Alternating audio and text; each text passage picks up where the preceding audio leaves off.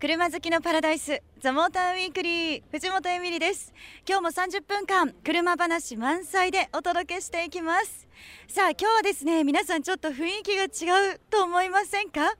今日の放送はスタジオから飛び出してあるところからお送りしているんですがどこかと言いますと横浜赤レンガに来てます。えー、昨年に引き続きましてルボランカーズミートが行われているんです。でその会場から今日お届けしていきたいと思いますが5月10日日曜日開催のルボランカーズミートどんなイベントかと言いますと国内外のメーカーがですねずらっと揃いましてたくさんの車が展示されてます。話題の車ばっかり。そして体験試乗もあるんですけれどももう朝早くから皆さん並んでいらっしゃいます。えー、朝からねすごく盛り上がってるんですが今週そして来週はここ横浜赤レンガで行われたルボランカーズミート2015の模様を応援します。モータージャーナリスト石井正道さんを迎えてお送りしたザ・モーターウィークリースペシャルトークショーの模様をたっぷりお届けしますのでどうぞ最後までお楽しみに。えー、ルボランカーズミート 2015FM 横浜ザ・モーターウィークリースペシャルトークショー。それでは早速ゲストの方をお呼びいたします。モータージャーナリストの石井正道さんです。よろしくお願いします。はいよろしくお願いします。はい石井さんよろしくお願いいたしますはい、皆さんたくさんの方が来てくださってますけれども、はい、あの石井さんはどうですか？このカズミートは結構毎年のように。そうですね。あの、うん、今年で6回目なんですけれども毎年来てますけど、いつもねドピー感なんですよねこれね。でなんか毎年晴れてるんですよね。う。ん、でなんかもうあの最初の日焼けをするみたいな感じです僕の中では。そうなんですね、うん、夏の前にまず日焼けをする感じ。はい、はい、じゃあ石井さん座っていただきまして。さあこの時間ですね石井正道さんと一緒にお送りしていきます「ザ・モーターウィークリーのスペシャルトークショー。えお話しするテーマは、うん、新時代の BMW というのでいきたいと思います。はい、どうなんですかね。あの BMW のファンの人っていっぱいいると思うんですよ。まあ僕もそうなんですけれども、はい、これは旧来のねずっと来た BMW が好きで新しいものに抵抗がある人もいるかもしれないし、えー、すごくウェルカムで迎え入れる人もいるかもしれないし、うん、この辺がちょっとね心配というか僕も興味を持っているところなんですね。あなるほど。今もでもねなんか「お来た!」っていう声がありましたけど、はいうん。うん、BMW 大好き。ああいますね。結構ね皆さんね。うん。はい、なんかそのね新しい挑戦をね BMW はしているということで、はい、そうですね、あ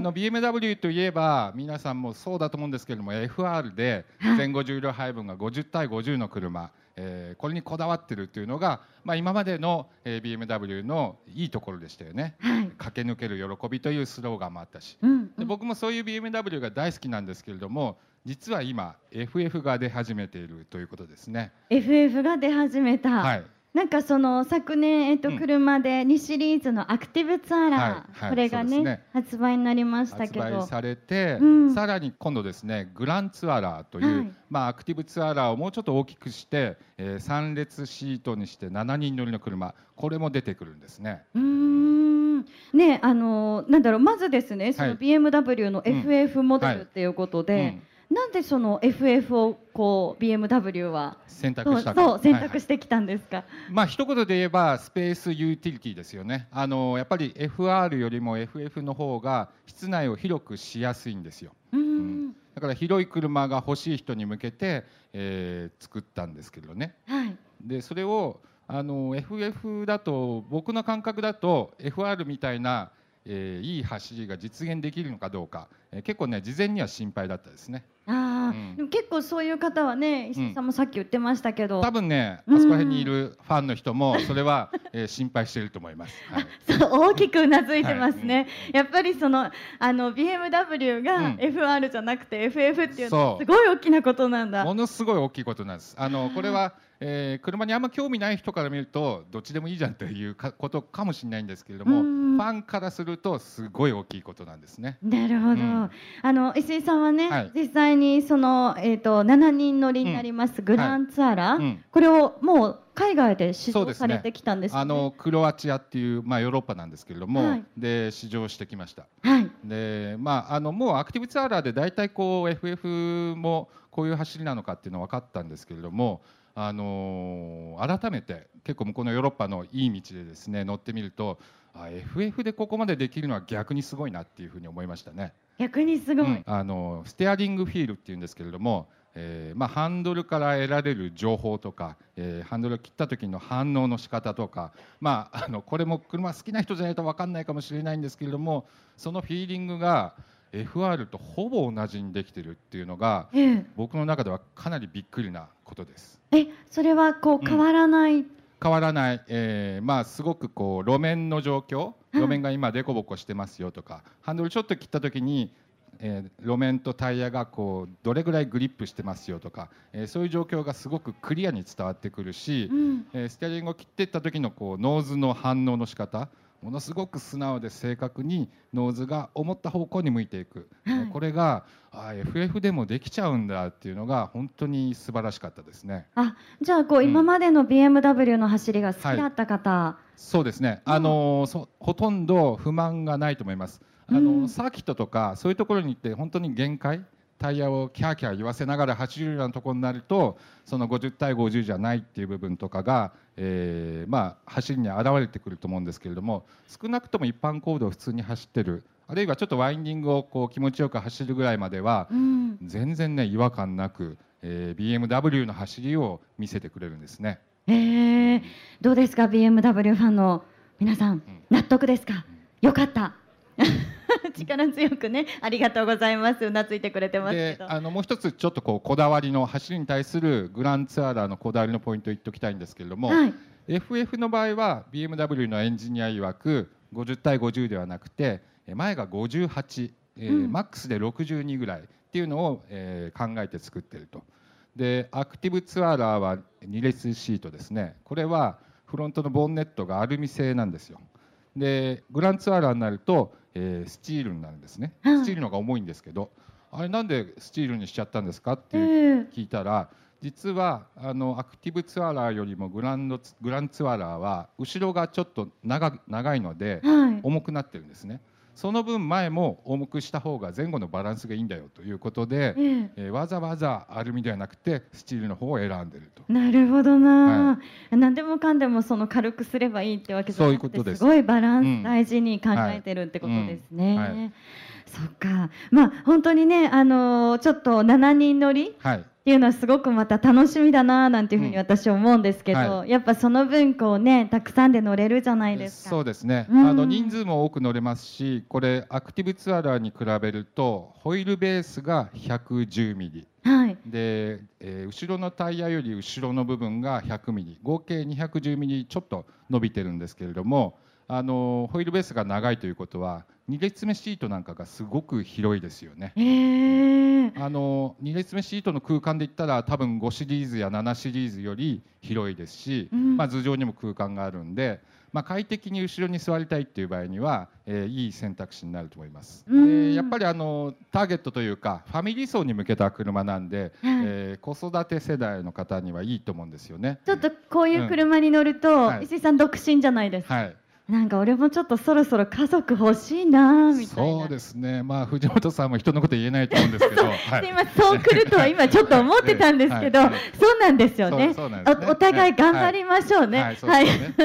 でも、あの BMW のこういう車で、うん、やっぱりそのファミリーカーを選ぶときに、うん、BMW っていう選択肢も増えた。そういうことなんです。あの開発責任者の人になんでこの車を作ったんだっていうことを聞いたらですね、うん、まあ彼はあの幸い、えー、ファミリーがいてですね、はい、えー、子育てをしてたことがあるそうなんです。はい、でその時にアメリカに住んでたらしいんですけれども BMW の車で向いてる車がなかったんで、まあ、泣く泣くなんかアメリカ製のミニバンかなんかをね使ったと。はい、で家族は大喜びだったらしいですで便利だしいいんだけど自分が運転するとやっぱ満足できなかったと。で BMW ファンの人にもねあのもうこういう思いをしてる人がいっぱいいるんじゃないかなというふうに思って、うん、えー、そういう人に向けた車を作ったということなんですね。ねだからあの BMW ファンの人がいろんなこうライフステージがあると思うんですけれども、まあ、子育て世代になってもこう走りを諦めないでいい車ができたというのが、まあ、朗報だと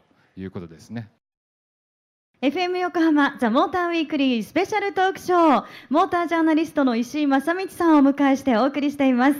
さあ先ほどはですね、はい。BMW の新しい挑戦あの BMW2 シリーズアクティブツアラーについていろいろお話を伺ったんですけれども、さあこの時間はですねあのこのカーズミートの会場にも展示されてましたけれども i8、はい。i3 といったうん。車にちょっとスポットを当てたいなと思います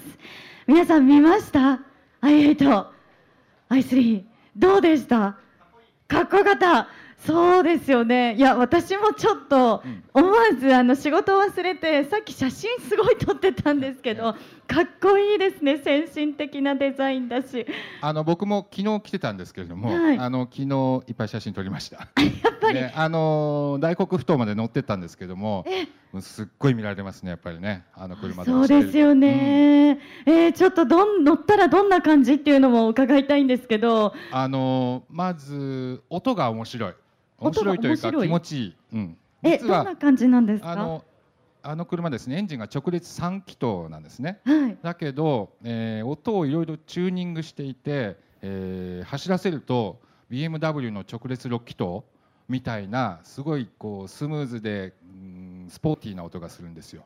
でこの辺ねあの最近は車の音っていうのを、えーまあ、いろいろ増幅させたり、はいえー作り込んだりして実はスピーカーから流す。うん。室内に。はい。ということが、まあ、BMW も積極的にやってるんですけれども、まあ、そういうとちょっとこう古い車ファンにとってはなんか作られたもの人工的なものがうん。なんか嫌だなって思う人もいるかもしれないんですけれども i8 だと全くこうその嫌な感じがなくてうわ新しくていいないい感じだなっていう気がしましたね。本当ですか、うん。いやそれ音もねすごく気になりますけれどもね、はい。うん。まずそもそもなんですけど、うん。その i8、i3 のはい、前についてます。i、そうですね。あのサブブランドと言われてますね。うん、この i シリーズっていうふうに言っちゃっていいんですか、そうですね。これはい。i シリーズっていうのはうん。なんかこうコンセプトとか、そもそもどういうものなんですか、そもそもですね、えーまあ、持続可能なモビリティというような言い方しますけれども、はい。えーまあ、エネルギーが、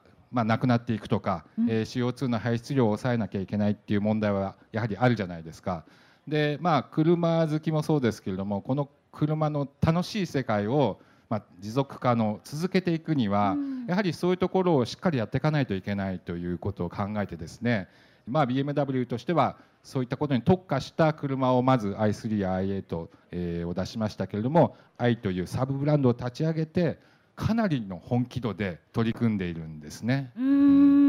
その本気度はもう、あのー他のメーカーもいっぱいたと電気自動車とか、はいえーねえー燃料電池車とかいろいろ出してますけれども、えー、i の場合は例えば生産工場をですね、えー新しく全部立ち上げて、えー大々的に投資をしてやってるんですね。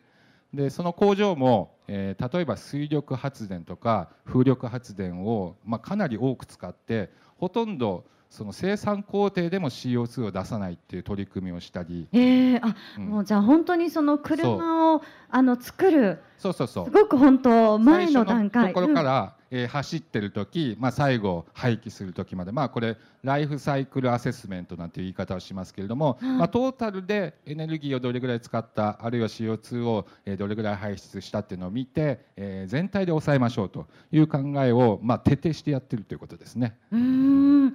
え他の例えばメーカーさんで、そういうことをしてるところっていうのもあったりするんですか？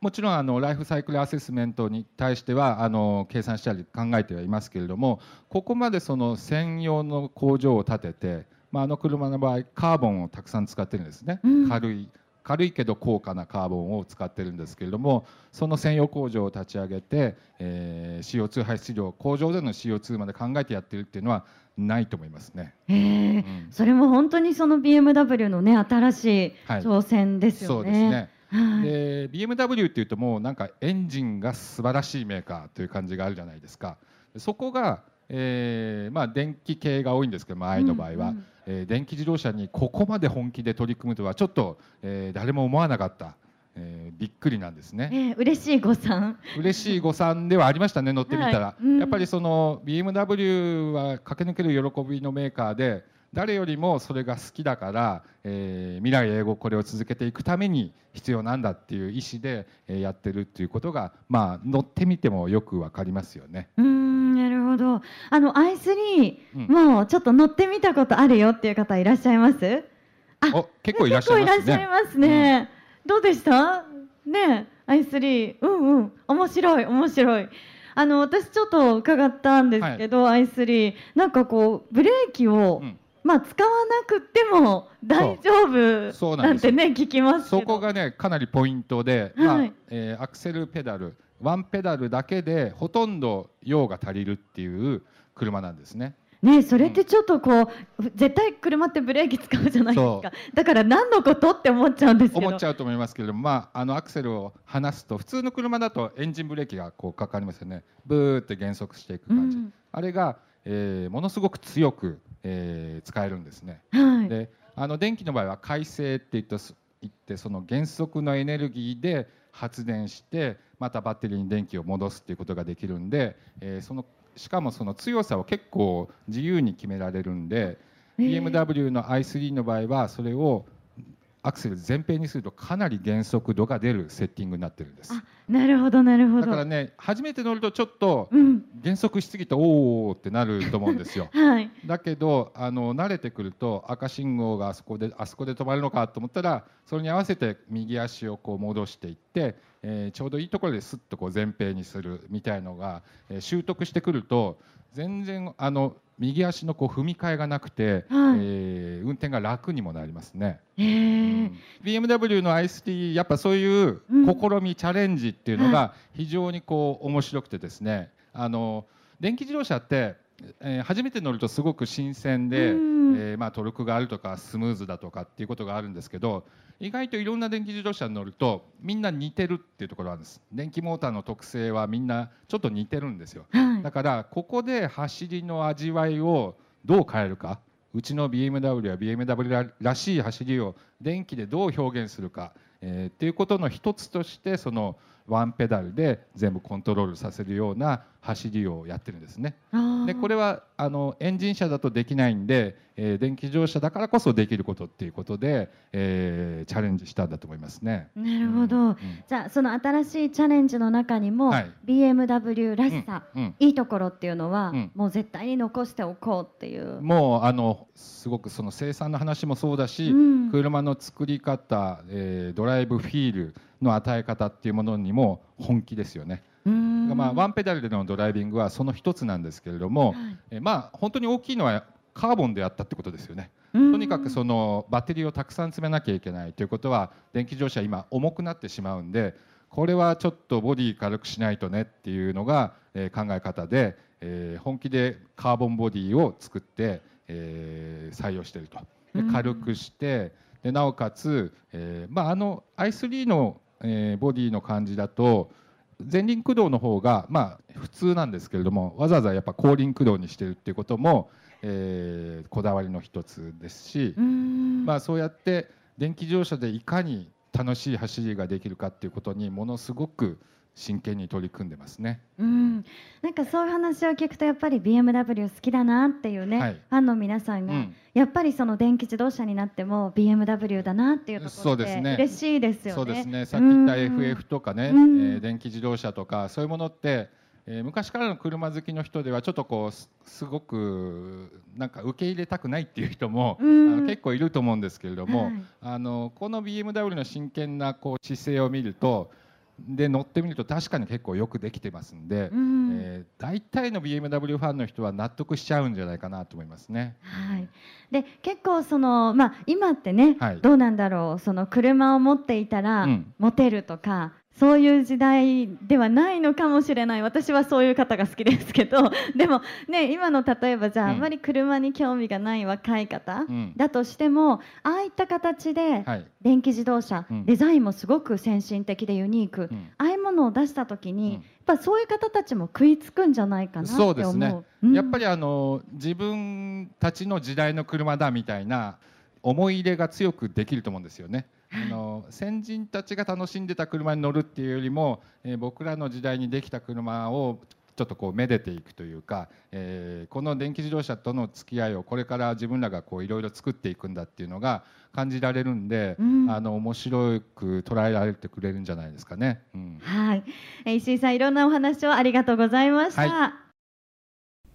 今回のザ・モーターウィークリーは横浜赤レンガからルボランカーズミート2015ザ・モーターウィークリースペシャルトークショーの模様をお届けしましたけどね、たくさんの方が本当にこのトークショーを見に来てくださいました。来てくださったリスナーの方々そして番組聞いてるよっていう風にねあの言ってくださった方々もいらっしゃいました。本当にありがとうございました。え来週もですねルボランカーズミート2015の模様をたっぷりとお届けしますのでどうぞお楽しみに。藤本エミリがお送りしてきたザ・モーターウィークリー。え今日の収録オフショット写真などは番組サイトザ・モーター .jp に掲載しています。え翌月曜日には今日の放送が番組サイトにアップされますのでそちらもチェックをお願いいたします。えそして皆さんからのメッセージをお待ちしています。メールアドレスは tm.fm 横浜 .co.jp ザ・モーターの頭文字 tm アットマーク fm 横浜 .co.jp です。え今日のトークショーの感想なんかも送っていただけると嬉しいです。採用された方には番組オリジナルステッカーをプレゼント。たくさんのメッセージお待ちしています。それでは皆さん良い週末ドライブを。ザ・モーターウィークリー。お相手は藤本エミリでした。また来週。